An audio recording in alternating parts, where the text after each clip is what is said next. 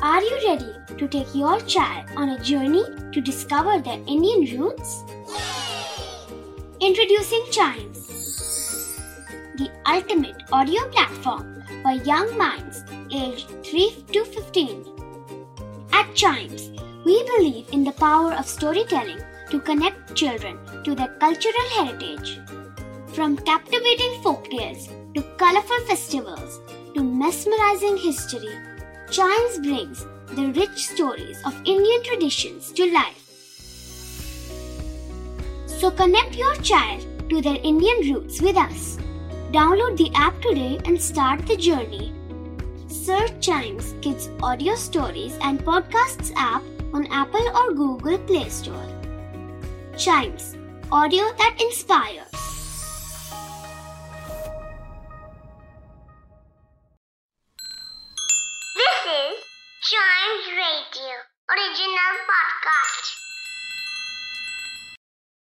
ਇਹ ਸਾਖੀ ਗੁਰੂ ਅਰਜਨ ਦੇਵ ਜੀ ਦੀ ਜੀਵਨੀ ਤੋਂ ਲਿੱਤੀ ਗਈ ਹੈ।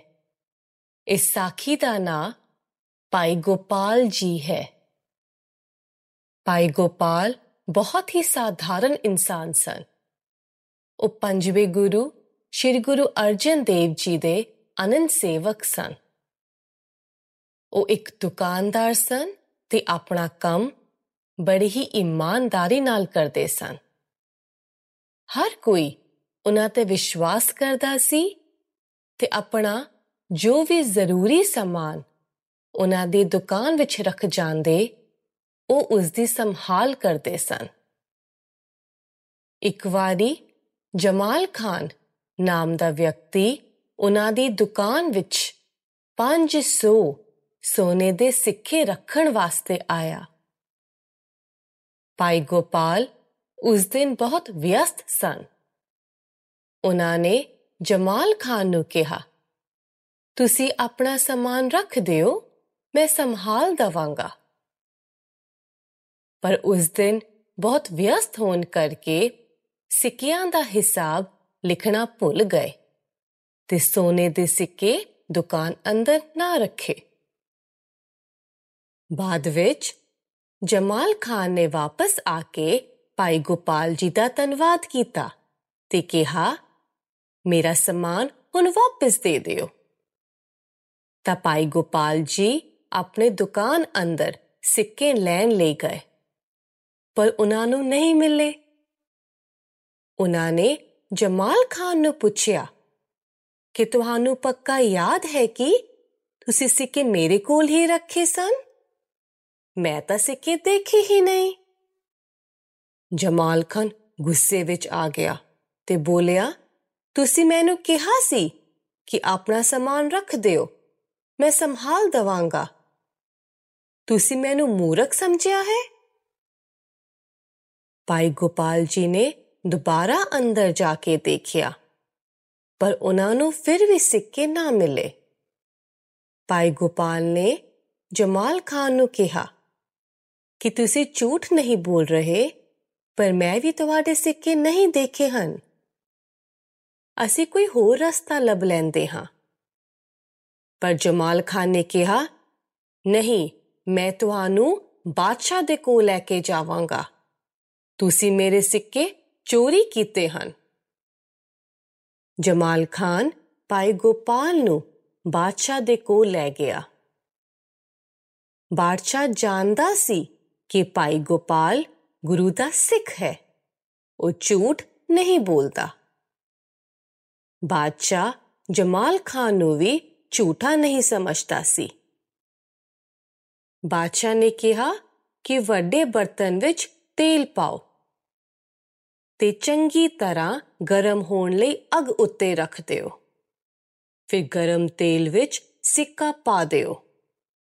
ਤੁਸੀਂ ਦੋਨਾਂ ਨੇ ਗਰਮ ਤੇਲ ਵਿੱਚੋਂ ਸਿੱਕਾ ਬਾਹਰ ਕੱਢਣਾ ਹੈ ਜਮਾਲ ਖਾਨ ਤੇ ਭਾਈ ਗੋਪਾਲ ਦੋਨੋਂ ਹੀ ਹੈਰਾਨ ਹੋ ਗਏ ਭਾਈ ਗੋਪਾਲ ਦੀ ਵਾਰੀ ਪਹਿਲਾਂ ਸੀ ਭਾਈ ਗੋਪਾਲ ਜੀ ਨੇ ਦੋਨੋਂ ਹੱਥ ਜੋੜ ਕੇ ਗੁਰੂ ਜੀ ਦੇ ਅੱਗੇ ਅਰਦਾਸ ਕੀਤੀ ਕਿ ਗੁਰੂ ਜੀ ਆਪਨੇ ਹਰ ਸਮੇਂ ਮੇਰੀ ਰੱਖਿਆ ਕੀਤੀ ਹੈ ਹੁਣ ਵੀ ਤੁਸੀਂ ਇਸ ਮੁਸ਼ਕਿਲ ਵਿੱਚੋਂ ਮੈਨੂੰ ਆਪ ਹੀ ਕੱਢੋਗੇ।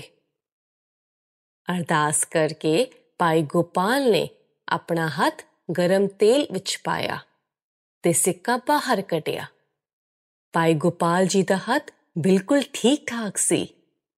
ਉਸ ਵਿੱਚ ਕੋਈ ਜ਼ਖਮ ਨਹੀਂ ਸੀ ਹੋਇਆ। ਹੁਣ ਜਮਾਲ ਖਾਨ ਨੂੰ ਸਿੱਕਾ ਕੱਢਣ ਲਈ ਕਿਹਾ ਗਿਆ। ਜਮਾਲ ਖਾਨ ਨੇ ਵੀ ਦੋਨੋਂ ਹੱਥ ਜੋੜ ਕੇ ਆਪਣੇ ਪੀਰਾਂ ਅੱਗੇ ਅਰਦਾਸ ਕੀਤੀ।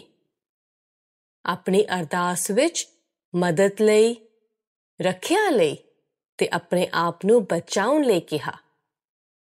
ਸਾਰੇ ਪੀਰਾਂ ਫਕੀਰਾਂ ਅੱਗੇ ਅਰਦਾਸ ਕਰਨ ਤੋਂ ਬਾਅਦ ਜਮਾਲ ਖਾਨ ਸਿੱਕਾ ਕੱਢਣ ਲਈ ਆਪਣਾ ਹੱਥ ਗਰਮ ਤੇਲ ਵਿੱਚ ਪਾਉਣ ਹੀ ਲੱਗਾ। ਜਿਉਂ ਹੀ ਤੇਲ ਨੂੰ ਛੋਇਆ ਉਹਨੇ ਜ਼ੋਰ ਦੀ ਚੀਖ ਮਾਰੀ। ਓ ਮੇਰੀ ਉਂਗਲਾਂ ਓ ਮੇਰੀ ਉਂਗਲਾਂ, ਮੈਨੂੰ ਦਰਦ ਹੋ ਰਿਹਾ ਹੈ। ਉਸ ਦਾ ਹੱਥ ਇੱਕਦਮ ਹੀ ਸੜ ਗਿਆ। ਕੁਝ ਸਮੇਂ ਬਾਅਦ ਭਾਈ ਗੋਪਾਲ ਨੂੰ ਜਮਾਲ ਖਾਨ ਦੇ ਸਿੱਕੇ ਲੱਭ ਗਏ। ਉਹ ਉਸੇ ਸਮੇਂ ਜਮਾਲ ਖਾਨ ਨੂੰ ਦੱਸਣ ਲਈ ਗਿਆ ਕਿ ਉਸ ਦੇ ਸਿੱਕੇ ਉੱਥੋਂ ਮਿਲ ਗਏ ਹਨ। ਜਿੱਥੇ ਉਸਨੇ ਰੱਖੇ ਸੀ। ਜਮਾਲ ਖਾਨ ਨੇ ਕਿਹਾ, ਮੈਨੂੰ ਹੁਣ ਸਿੱਕੇ ਨਹੀਂ ਚਾਹੀਦੇ। ਇਹ ਹੁਣ ਤੁਸੀਂ ਹੀ ਰੱਖ ਲਿਓ। ਕਿਉਂਕਿ ਤੁਸੀਂ ਬਾਦਸ਼ਾਹ ਦੇ ਅੱਗੇ ਮੈਨੂੰ ਸ਼ਰਮਿੰਦਾ ਕੀਤਾ ਹੈ। ਪਰ ਭਾਈ ਗੋਪਾਲ ਜੀ ਨੇ ਕਿਹਾ ਕਿ ਮੈਂ ਗੁਰੂ ਦਾ ਸਿੱਖ ਹਾਂ। ਜਿਹੜੀ ਚੀਜ਼ ਮੇਰੀ ਨਹੀਂ ਹੈ, ਮੈਂ ਉਸ ਨੂੰ ਨਹੀਂ ਰੱਖ ਸਕਦਾ। ਜਮਾਲ ਖਾਨ ਨੇ ਕਿਹਾ, ਠੀਕ ਹੈ, ਮੈਂ ਆਪਣੇ ਸਿੱਕੇ ਵਾਪਸ ਲੈ ਲਵਾਂਗਾ, ਪਰ ਇੱਕ ਸ਼ਰਤ ਹੈ, ਮੈਂ ਤੁਹਾਡੇ ਗੁਰੂ ਨੂੰ ਮਿਲਣਾ ਚਾਹੁੰਦਾ ਹਾਂ। ਭਾਈ ਗੋਪਾਲ ਜਮਾਲ ਖਾਨ ਨੂੰ ਗੁਰੂ ਜੀ ਦੇ ਕੋਲ ਲੈ ਗਿਆ। ਜਮਾਲ ਖਾਨ ਨੇ ਗੁਰੂ ਜੀ ਨੂੰ ਪੁੱਛਿਆ ਕਿ ਅਸੀਂ ਦੋਨੋਂ ਹੀ ਇਮਾਨਦਾਰ ਹਾਂ, ਪਰ ਮੇਰਾ ਹੱਥ ਸੜ ਗਿਆ ਭਾਈ ਗੋਪਾਲ ਦਾ ਨਹੀਂ। ਇਸ ਤਰ੍ਹਾਂ ਕਿਉਂ? ਗੁਰੂ ਜੀ ਨੇ ਸਮਝਾਇਆ ਕਿ ਭਾਈ ਗੋਪਾਲ ਨੇ ਪੂਰੇ ਵਿਸ਼ਵਾਸ ਨਾਲ ਆਪਣੇ ਗੁਰੂ ਅੱਗੇ ਅਰਦਾਸ ਕੀਤੀ ਸੀ।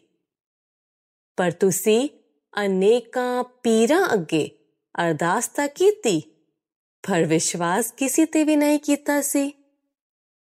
ਜਮਾਲ ਖਾਨ ਬੜਾ ਹੀ ਹੈਰਾਨ ਹੋਇਆ ਕਿ ਗੁਰੂ ਜੀ ਨੂੰ ਮੇਰੇ ਅੰਦਰ ਦੀਆਂ ਭਾਵਨਾਵਾਂ ਬਾਰੇ ਵੀ ਪਤਾ ਹੈ। ਗੁਰੂ ਜੀ ਦੇ ਕੋਲ ਆ ਕੇ ਦੋਵੇਂ ਭਾਈ ਗੋਪਾਲ ਤੇ ਜਮਾਲ ਖਾਨ ਨੂੰ ਬੜੀ ਹੀ ਸ਼ਾਂਤੀ ਮਿਲੀ ਸੀ। ਇਸ ਸਾਖੀ ਤੋਂ ਸਾਨੂੰ ਇਹ ਸਿੱਖਿਆ ਮਿਲਦੀ ਹੈ ਕਿ ਅਕਾਲ ਪੁਰਖ ਸਾਡੀ ਅਰਦਾਸ ਉਸੇ ਤਰ੍ਹਾਂ ਸੁਣਦੇ ਹਨ, ਜਿਸ ਵਿਸ਼ਵਾਸ ਨਾਲ ਅਸੀਂ ਅਰਦਾਸ ਕਰਦੇ ਹਾਂ। ਸੱਚੇ ਹਿਰਦੇ ਨਾਲ ਕੀਤੀ ਹੋਈ ਅਰਦਾਸ ਹਮੇਸ਼ਾ ਪੂਰੀ ਹੁੰਦੀ ਹੈ।